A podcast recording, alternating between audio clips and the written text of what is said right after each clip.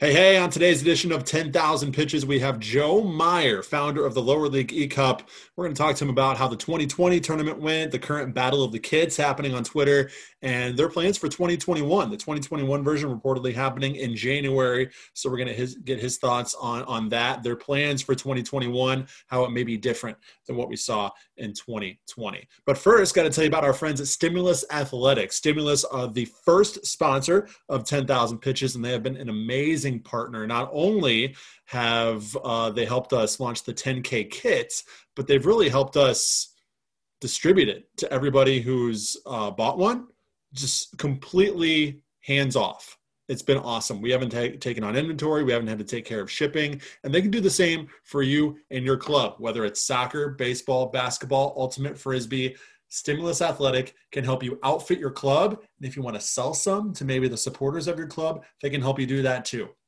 So here's what you do. You go to stimulusathletic.com, click the design tab, fill out the quick questionnaire, five, six questions, just getting to know you, your club, and your needs. If you have a design, that's fine. They can make it come to life and they can distribute it for you and get it out to the players and fans if you don't have a design, if you're working from scratch, if you're not sure what you want, Stimulus has a fantastic design team that can get you exactly what you're looking for, exactly the type of design that fits your club and sends the message that you want to send. They can put that on your jersey, pants, backpacks, warm ups, whatever you t-shirts whatever you want uh, to help outfit your club for the game and for the warm up and for the trip to the game uh, stimulus they, they do it all again soccer, baseball, basketball, ultimate frisbee, doesn't matter. They can outfit your club and do it at an affordable price. So again, go to stimulusathletic.com, click that design tab to get the process started and make sure you tell them that Jeremy from 10,000 pitches sent you.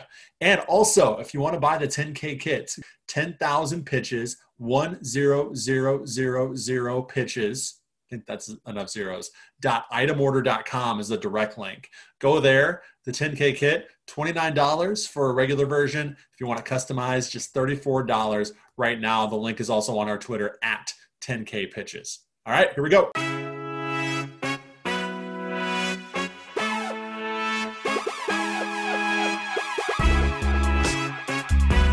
Welcome in. It's another edition of 10,000 Pitches, a podcast devoted to everything Minnesota soccer and beyond. My name is Jeremy Rushing. Thank you so, so much for listening. We're on episode 18 now. So, whether you've now listened to all 18 episodes or this is your first crack at 10,000 Pitches, thank you so much for uh, giving us a shot, giving us a listen.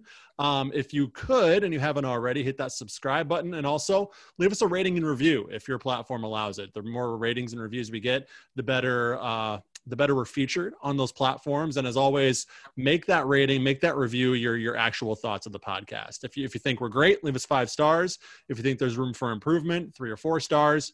If you think we suck, you know, as much as I don't want to see a one or two star review, uh, if that's your actual thoughts or feelings of the podcast, go ahead and leave that and leave some constructive feedback if you could. Uh, today on the show, love to welcome in the lower league e cup founder joe meyer. Uh, the lower league e cup over the summer provided some awesome entertainment for a lot of lower league soccer fans without actual soccer happening on the field and now we have the battle of the kits happening on twitter which uh, provides some real nice exposure for these for these clubs and their jerseys and, and ways that, that people can go and uh, contribute to those clubs uh, since they're not seeing the revenue that they normally depend on on the field maybe go buy some merch to uh, to help them out. Uh, so, Joe, thank you so much for taking the time to come on the podcast, man. I appreciate it. Yeah, thanks for having me on. It's a pleasure. So, so how's it going right now? You're in college uh, over in the Cleveland suburbs, uh, and you're an athlete yourself, not soccer, but men's volleyball. What's the what's the overall environment like where you're at, and, and specifically the athletic environment like right now? Yeah, yeah. So I mean, it's it's kind of in a situation where we just have to make the best we can out of it. Uh, they men's volleyball is, is a spring sport for NCAA, so we kind of dodge a bullet with that. I mean, we still don't know what our season's going to look like. Uh, I know all the fall sports, you know, soccer, football, field hockey, that they all got pushed back into the spring, and they're going to do conference only.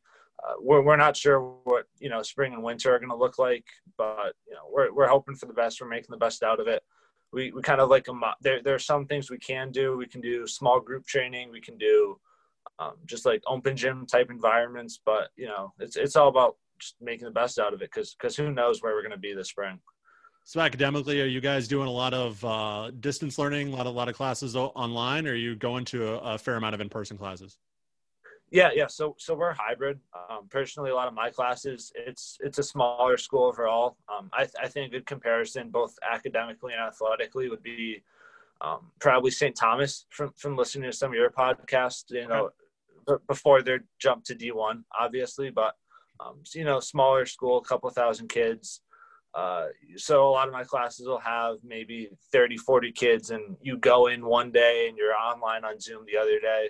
Let's go ahead and transition over to the lower league E Cup because, like I said, this this really was was something that I think myself and a lot of fans of lower league soccer really looked forward to and it brought a lot of entertainment to our summer when normally we would be you know going to games and, and watching soccer happening on the field that obviously wasn't happening due to covid-19 implications. So uh, but we got a lot of good e-soccer courtesy of the lower league e-cup. So how did you get the idea the inspiration for the lower league e-cup and then how did it evolve to, to the tournament that we saw yeah, yeah. So, so I guess I'll start off with that. I'm always someone who just wants to be involved. I want to be meeting people, you know, getting hands-on experience. Uh, you know, at the time as a high school senior, when I when I launched this whole thing, I'm a college freshman now, a sports management major, so that kind of played really well into what I was trying to do. Um, I was just looking to get some experience in the field, and I had an interview or two with the minor league baseball team that you know, obviously got derailed by the pandemic. So, so once it became clear that this summer wasn't going to be the one we expected, um, I started to try and come up with another way to, to get involved. And, and almost immediately, my, my, attention focused in on lower league soccer. You know, it's a new community. It's, it's small. It's something that I'm very, very passionate about. And, and most importantly, to, to an 18 year old like myself, it's an open community that that's welcoming to anyone that, that wants to come in and make a difference but but anyways, when live sports kind of just disappeared overnight, um, it, it, just felt like you know a video game tournament was the next best thing. You know, mm-hmm. like I said earlier, just trying to make the best we can out of a bad situation. Uh, as fans, I don't think we realized how much of our lives kind of revolved around soccer and sports. Um, and after about a week or so of everything shutting down, I started just reaching out to clubs and launched our social media, trying to get people just to, to believe in me and what we were doing you know, I pitched it to clubs and what I wanted to do for, for these clubs that, you know, only have such a short season to begin with. And, and they already have, you know, a, a 10 month off season. And now they're looking at like a 20 month off season. It's just mm-hmm. something to, to get their fans engaged, get people excited. You know, if we can be that one bright spot during the pandemic and that one way that, that fans can either learn about new clubs or, you know, more importantly, clubs maintaining connections with their current fans um, you know, not being able to meet in person and all of that, and, and the experiences we normally get to have. Uh, it, it, was just something that I thought was a win-win all around, and it, it, wasn't easy to get the ball rolling to, to get the first couple of clubs to come on, but but once that ball got rolling, the, you know, things just kind of took off. Um, we ended up with 120 clubs and supporters groups, a few supporters groups who kind of played independently. Mm-hmm. Uh, but it, it I, I, bet big what I like to think is I bet big on the, the build it and they will come model. And, and simply put, it, it, worked out better than I ever could have imagined. Um, it, we had 120 clubs, 20 from 26 different leagues. Uh, that's from only 10 days of registration. You know, we brought everyone together under under one tournament from professional clubs like Forward Madison, uh, Cal, Cal United Striker, Strikers out of NISA, uh, all the way down to, to the local amateur leagues like the MASL. I think uh, Dynamo FC St. Cloud was involved and mm-hmm. really everywhere in between.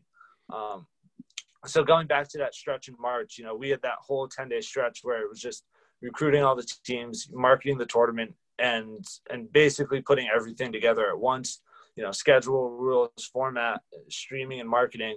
Um, it, it was all just about putting it together as professionally as possible, knowing that there was probably going to be a problem or two along the way, and there, there were certainly a, a, problem or two along the way. Yeah. But um, l- looking back, it, it, probably would have been smart to take another week or two to get everything set up, and, and I feel that we probably could have avoided one of those two early hiccups that we hit. But at the same time, you know, we had no clue how much time we had to get this thing in and, and finish everything up you know, we we had people coming to us saying that they needed this thing done by early mid May because you know they thought everything would just be back to normal by then. You know, mm-hmm. we didn't know anything about the virus back then. There's still a whole lot we don't know now. Um, but it, it just shows you how hard it is to, to play in large scales event these days and i can only imagine what, what these clubs and leagues and, and, all the front office staff are doing and having to go through right now just it, everything can change so quickly um, but yeah back to the tournament we really went for that that world cup style event um, mm-hmm. we're an event for the casual fan uh, personally, I've never been a, a, big guy into esports, and especially not before this. You know, it's, it's something I have a lot of respect for. I, I respect the amount of time and effort that these gamers put into their craft. It's it was just never my cup of tea growing up. Um, but but being an event for the casual fan, you know, you don't need to be an esports fan or, or, into professional gaming to really get into it. You know, we're just here to bring people together and have a good time. So so from day one, um, you know, just giving something that these clubs could use to, to keep their fans engaged and, and relevant and, and grow their brand in, in, a time where there wasn't anything to bring us together. And, and that's exactly why we use, you know, first team players, um, supporters, or club staff. You know, they're relatable guys. They're fans that the fans already know them. They have, they have great relationships with them. And for this type of event, it's, it's the fit that we're going for. Um, I, I, you know, and you saw and you know the the motto and what I pitch to clubs is is give me the chance and just see what happens. Um, mm-hmm. you know that you're you're not doing anything. You know it's better to, to take a chance and see what happens. And I don't think there's a better better example than uh the the work done by the guys at Minneapolis City. Um, mm-hmm. You know John John Bisworm, uh, Nate Morales, and you know the, their producer um, up up there just absolutely phenomenal job. That whole club just took with it and ran with it, and and I think they did it in a way that you know you didn't have to be an esports fan. You didn't have to like gaming. You could hate gaming, and you could yep. just listen to it, and it, it was mm-hmm. fun to listen to. I mean, to to have two, it didn't hurt that Jonah Garcia was ridiculously good at FIFA and. a top 100 FIFA player in the world, but to, yeah. to, be able to tune in and have you know 200 people watching two guys playing FIFA. That that was way way yeah. above my expectations. Yeah, that, that was pretty wild. And like you said, Jonah, you know, it really helped that he advanced all the way to the finals in his bracket, uh, which gave which gave the Crows a lot of time and opportunity to develop their their presentation, so to speak. And they definitely took it and ran with it. You're right. I want to go back to what you're talking about, just the preparation and time that it took, and a lot of moving parts that went into putting this tournament on. How much help did you have? Was this mostly you, or did you have some assistance along the way? I mean, I, I try to be as humble as I can, but th- this year was mostly me. Um, I, I, certainly didn't expect it to get as big as it did. I, I think my original goal was like 12 or 16 clubs, and I would have been ecstatic with that. Hmm. So to, to reach 120 um, definitely caught me a little off guard and, and unprepared to an extent. Yeah. But uh, because it was the pandemic and, and especially in New York where you just couldn't go anywhere for, for two months and, mm-hmm. you know, you weren't allowed to, to leave the house to see your friends or to go out and, and do the stuff that you normally do. Um, I, I didn't have anything else to do. So I was able to do, you know, the overwhelming majority of the work kind of on myself but uh, going forward, we're definitely going to have a lot of people helping out. We've already started to put together a little bit of a staff. Um, we've had a ton of people reach out, and, and I don't want to. Um, I, I, I, honestly say no to some people just because of the amount of work they're already doing lower league soccer. You know, we just want to give people that, that shot, that experience. But yeah, after doing side of the pandemic and I, I, think having people on staff next year helping to pull it off, it's it's going to let things go a lot smoother. Um, it's going to be you know really personal, really organized, and, and continue to evolve and just make this event as great as we can. We'll get to the future eCup plans in just a second, but right now you guys are, are putting on the Battle of the Kits on Twitter, which which pits jerseys from all lower league uh, soccer clubs podcasts and, and, you know media outlets or whatever. Anybody involved with lower league soccer you know has a chance to perform in this tournament if they have their own jersey. So it's a really cool spin on on a way to get more exposure for these clubs and especially a ways that a way that a lot of these clubs help monetize what they do and help make revenue off what they do is by selling jerseys. So putting a spotlight on those is really cool. Uh, can you talk a little bit about the inspiration behind that specifically and kind of the response that you've gotten from that compared to your you know your initial expectations Yeah, yeah. So that's it's it's just another example of something where the the grassroots soccer and the, the lower league soccer community has just outperformed my expectations. Um, you know, our entire platform is devoted to, to helping these clubs out, to allowing these clubs to grow through you know unique and different mediums than they typically would and, and looking in a different direction especially given the, the circumstances that we're in but at the same time that platform and, and what the entire e-cup revolves around is is a three to five week stretch during the off season. And i think to just let that let our platform sit idly by and, and not do anything with it um, would just be a huge disservice. So you know the idea of something like a Twitter tournament or you know some of the stuff I think we're going to start doing uh, maybe next year, where we're really going to work to to get some of these clubs some, some nice exposure. Um, it, it, was always something that I knew I wanted to do, and uh, going back to the reason why we chose kits instead of just doing um, you know the the t- team versus team, I think you see uh, pretty often. Um, mm-hmm is just we wanted to do something different and we wanted to do something where people could could see it and say hey i want to go support that team more than just the follow. Mm-hmm. um, you know twitter followers are great. Um, you know they're nice to have. They're great to be able to connect and grow your brand a little bit. But at, at the end of the day you know priority number one is is revenue for these clubs especially yeah. in a year where you can't you know host games. The the margins at this level are are so incredibly fine. Absolutely. Uh, you know uh, especially you know some clubs some of the bigger clubs in the mpsl are you know might be able to operate on a 100 or 150 grand a year budget and i mean even a grand or two for them is a big deal when you don't have big pocketed owners but especially when you look at clubs in the masl or the upsl and these clubs that maybe operate on, on 20 25 grand a year mm-hmm. you know doing an extra thousand dollars in, in kit sales it just becomes so so important um, yeah. and, and if we can help that out a little bit I, I think that's that's achieving the, the, entire purpose of this tournament i know we've already had a, a few clubs reach out and say that they've been able to sell you know an extra 10 15 kits or get get inquiries about from 15 20 different people um, just because you know maybe the platform they have with 200 people on twitter doesn't reach the same crowd that we can reach and get their tweet in front of five or six thousand people mm-hmm. um, every single time they, they have a matchup in this and you know it, it's maybe it makes a bigger difference for a small club but we're just trying to do whatever we can to help because at the end of the day, this is this is a tough time for everybody. Um, and and if we can just you know help teams get over that hump a little bit or, or push teams to to break even or that that's exactly what we're here for and what we're trying to do. So.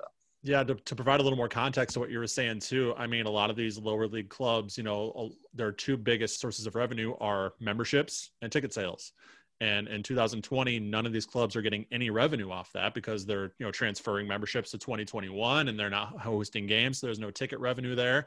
Um, you know, sponsorships and merch sales are just seen as more secondary ways to continue to make money. But those have really been you know fingers crossed that those sponsorships have stayed. You know that leaves merch sales is really their only point uh, of making consistent revenue right now. So anything that can give them more exposure and, and continue to try to maximize that portion of bringing money in, you know, obviously a positive. So um, I think I think a lot of clubs definitely, uh, you know, will be better for for being involved in this and, and having the exposure that you're giving them for sure. Yeah, no, no, I, I appreciate that, and and I think another um, big misconception that that I've kind of discovered that that people in lower league soccer have is just um, social media isn't everything. You know, you can have a, a, great social media presence, and it's nice to, to to add that follower or two. But at the same time, you know, ninety, you know, maybe not ninety, but a, a large percentage of clubs' revenues is not coming from selling kits on Twitter. Mm-hmm. Um, you know, it's it's nice to have, you know, someone from from Florida buy a kit, but if you make 30 or 40 bucks off that kit it's it's not the same as them being able to come to all of your matches and buy mm-hmm. tickets and buy memberships because that that's where the real revenue is and, and i think you can definitely gain appreciation for for clubs that can perform well on social media but also perform well in, in person. And those are the clubs that are that are really feeling the effects of this year the most too. I think. Definitely. Uh, so, do you have a favorite kit, whether it's in this competition or just in soccer in general? Um, I, I do. I, I am a sucker um, for the the Forward Madison kit, the, the drip oh kit. Gosh, I mean, yeah. how can you not? Yep. Uh, you know, without, I mean, I can be biased, I guess, for this because I can't even vote in the battle of the kits. I mean, I love the Minneapolis City kit, the wing mm-hmm. kit. I mean, yeah. it's it's it's on a different level. I mean, if you look at the the polls from the first couple of days, it's it's just blowing everyone out of the water right now. It's it's it's unique. It's beautiful. I mean, I know um, I'm not quite sure. I know someone at the club is behind the designs for that, and they just do such a phenomenal job year in year out of producing um, phenomenal kits and really making their brand known. Yeah, I mean, some of the designs. So we work closely, obviously, with Stimulus Athletic. They're a partner of ours, and they're the ones that actually distribute Minneapolis City's kits. Um, and I talked to Jason a few weeks ago, and he's like, "Yeah, anytime I get an email from Dan, who's the founder, he's like, I don't know what's coming, but I know it's probably crazy and it's probably ridiculous and it's probably awesome." So just the creativity, you know, not just with the kids, but as we talked about with how they, uh, you know, turned the the e cup itself into a little presentation and promotion. You know, it, it's really kind of they really embrace the the creative aspect that's really necessary to keep you know a lower league soccer club uh, going, especially in this time. Yeah, you know, especially at this level. I mean, just what you have to to do to kind of stand out and and really the work that they've done not only on the soccer field but just just in the community um, I, I, know they did a ton of work uh, back back when the the george the murder of george floyd happened back in in late may um, just mm-hmm. being a, a, huge player in the community uh, they, they organized some food drives they they were a force for positive change and, and i think at the end of the day that's you know, as much as you're a soccer club, you, you have to be, you know, a factor for change, something that's going to mm-hmm. positively uh, affect your community past soccer. I'm going to give a couple uh, shout outs to some kits that I saw, even though we're competing. I think the Palm Beach Breakers kit is pretty cool. Yeah. And then our buddies down south in Gray's Lake FC, their their kit, the Swamp kit, is pretty is pretty awesome too. So, anyways, uh, moving on to the future E Cup plans. So, correct me if I'm wrong, but the 2021 Lower League E Cup is going to be happening in January, correct? Yep. Yep. Okay. January um, into early February. Nice. Uh, so, anything happening between now and then, and what should we expect from the 2021 version of the E Cup? well, I, I, think what what you can expect. Um, is a final plan uh, and kind of some more public details coming out closer to the end of the month, uh, maybe beginning of October. Um, we're, we're just at a point where we've been having a lot of, you know, small meetings with, with people, just seeing where we can get better, how we can make it better for the fans, how we can make it better uh, for, for staff and even just media and what, what they want to see and what they, they feel works for them. Mm-hmm. Um, it'll be a little bit shorter than it was in 2020. I mean, 2020, uh, we just with absolutely nothing going on, we had that ability to expand it a little bit and make it, I think, uh, an eight-week tournament. We're looking more towards doing something um, between four to six weeks, uh, maybe even three to five. Again, we got to we got to run the final plans through and, and do a couple more a month or so of, of conversations to have, but we're tentatively scheduled uh, to kick off, I think, January 12th. Um, exactly the, the exact dates of the tournament still up in the air. Uh, again, that'll that'll all come out probably you know end of the month, beginning of October. Uh, a big challenge that we kind of have to deal with going forward is going to be the release of the new Xbox and PlayStations yeah. that, that, are coming out in November. Um, so so we're trying to. A lot of our conversations have gone into how are we going to work around that because you know, we still want to make sure everyone's getting involved. And mm-hmm. it's so early on that we know there's a lot of people who aren't going to have that new Xbox, who aren't going to have that new PlayStation yet. But at the same time, having six divisions going on at once would just be w- way too much. So yeah, we're, we're just trying to trying to work around that right now. Um, really get some of those final details hammered down. And I, I think you know, for an event that wasn't supposed to be more than 12, 12 or 16 teams playing a couple weeks during pandemic. Um, we have a really bright future around us, and, and, I hope this can be kind of an annual thing that that clubs can use in the off season to, to have a little bit of fun, connect with their fans, uh, mm-hmm. engage with their brand, and um, just become an annual event that kind of brings lower league soccer fans together and, and see what we can do as a community.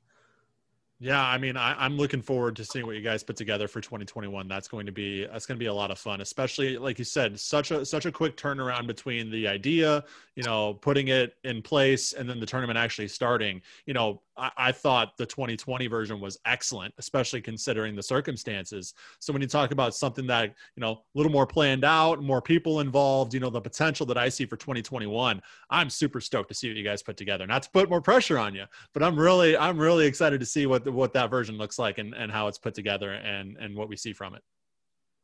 Yeah, no, no, I appreciate it. I mean, I'm I'm absolutely psyched for what what this could become. You know, it's it's like I've said a couple of times earlier. Like this is this is way beyond my expectations. Mm-hmm. I think really beyond anyone's expectations for what this event has kind of been able to become, and I, I look forward to to keep seeing it grow and and see just how big we can get because you know the sky's the limit right now. So transitioning now, I want to finish up by talking about kind of your your background and and, and history in soccer specifically. You mentioned that you're you're a big fan of lower league soccer, a big soccer fan in general. Uh, did you grow up playing soccer, and and how far did that go, and and how how has your soccer fandom, I guess, progressed throughout throughout your life?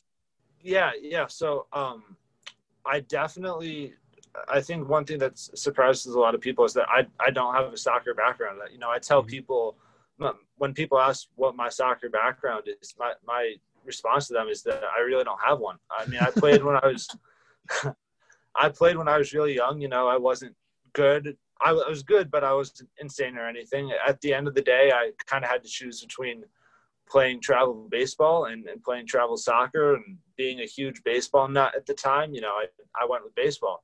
So really between like 2010 and 2019, I was just your stereotypical uh, American sports fan where I just kind of tuned into the World Cup every four years and that was it. Mm-hmm.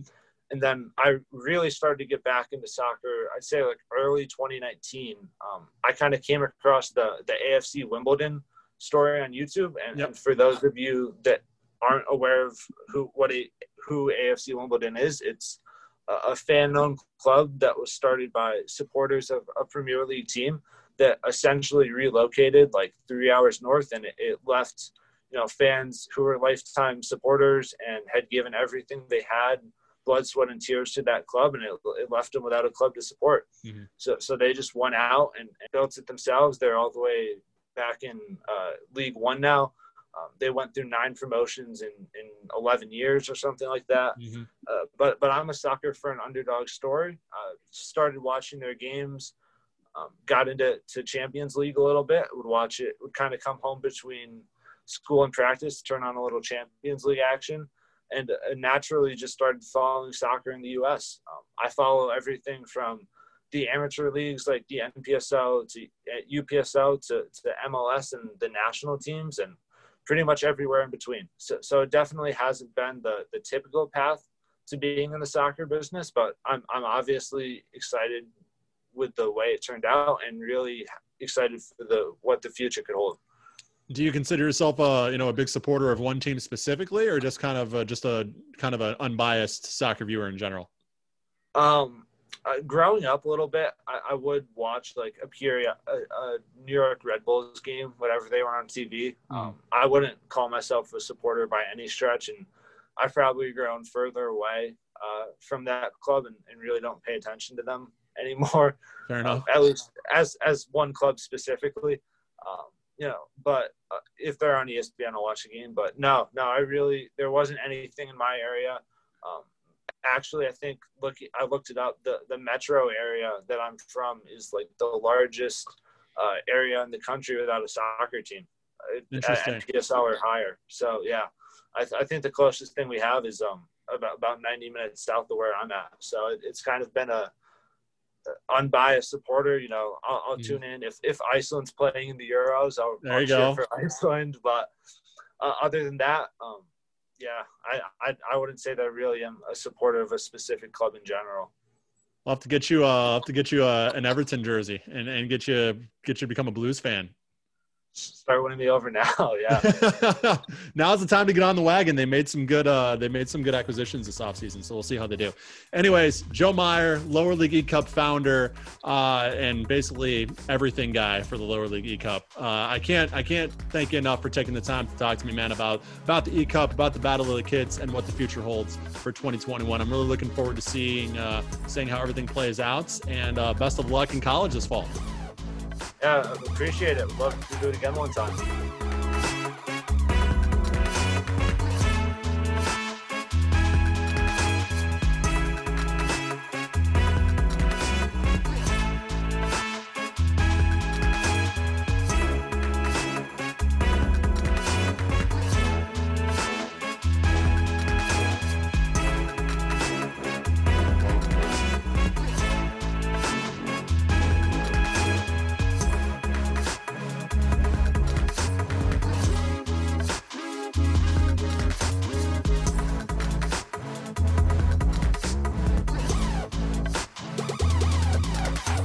Do you go to college at?